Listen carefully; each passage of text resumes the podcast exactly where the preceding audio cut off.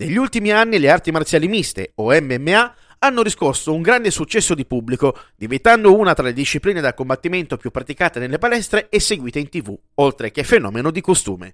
L'organizzazione più importante di MMA a livello globale è la UFC, sigla che sta per Ultimate Fighting Championship, attualmente quotata in borsa e che ha annoverato tra i suoi fighter l'iconico artista marziale irlandese Conor McGregor. L'idea che sta alla base della genesi dell'UFC nasce nei primi anni 90, quando si crearono dei primi tornei volti a scoprire il miglior combattente del mondo. In quel periodo stava ottenendo un grande successo il Brazilian Jiu-Jitsu, uno stile di lotta a terra derivante dal jiu-jitsu tradizionale giapponese, perfezionato dalla famiglia brasiliana di artisti marziali dei Greci. Dopo aver spopolato in Brasile, il Brazilian Jiu-Jitsu stava esportando la propria fama di stile di combattimento efficace grazie anche alle vittorie che stava ottenendo il leggendario Rickson Gracie, il membro più famoso ed imbattuto del celebre clan di artisti marziali brasiliani. Nello stesso periodo circolarono delle videocassette che ritraevano alcuni studenti del Gracie Jiu-Jitsu sfidare e sconfiggere i praticanti di diverse discipline marziali. Questo format ispirò l'imprenditore Art Davy a creare nel 1993 un torneo aperto a tutti i praticanti di arti marziali per eleggerne il più forte. La competizione era caratterizzata da un numero limitato di regole che seguivano quelle del valetudo brasiliano, i cui unici colpi non ammessi sono morsi o graffi.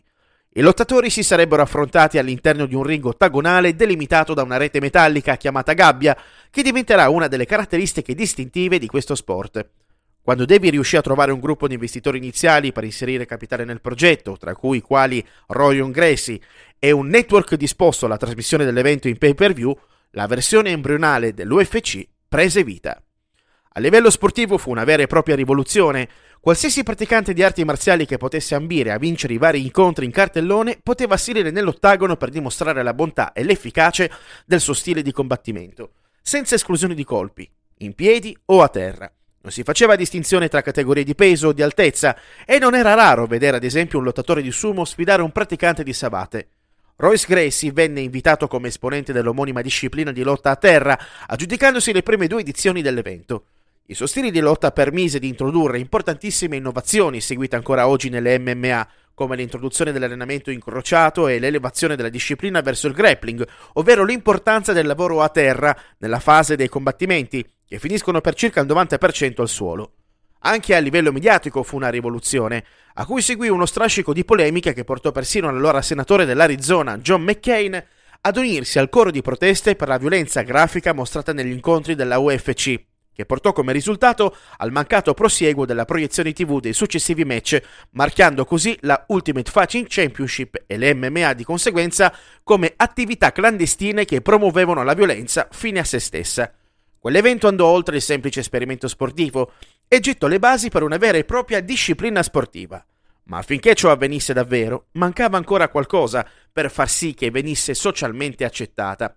Il mondo aveva avuto modo di vedere l'efficacia del Gracie Jiu-Jitsu, il quale negli anni è diventato la base della preparazione degli artisti marziali che competono non solamente nell'UFC, ma nelle MMA in senso più ampio. La famiglia Gracie ebbe modo di scrivere una storia importante per la diffusione a livello sportivo e mediatico delle arti marziali miste, che ad oggi sono una delle forme di intrattenimento più di successo e remunerative di sempre.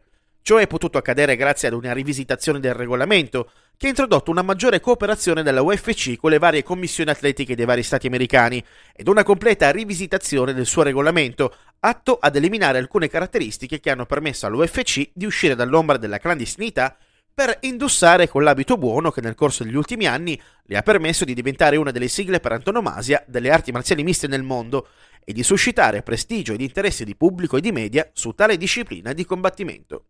Forse l'unico rammarico delle prime edizioni rispetto a quelle odierne è che si facevano più fatti e meno fiumi di parole, che puntualmente straripano nelle conferenze stampe organizzate in vista dei match dei lottatori più blasonati. Ma d'altronde, anche questo è spettacolo.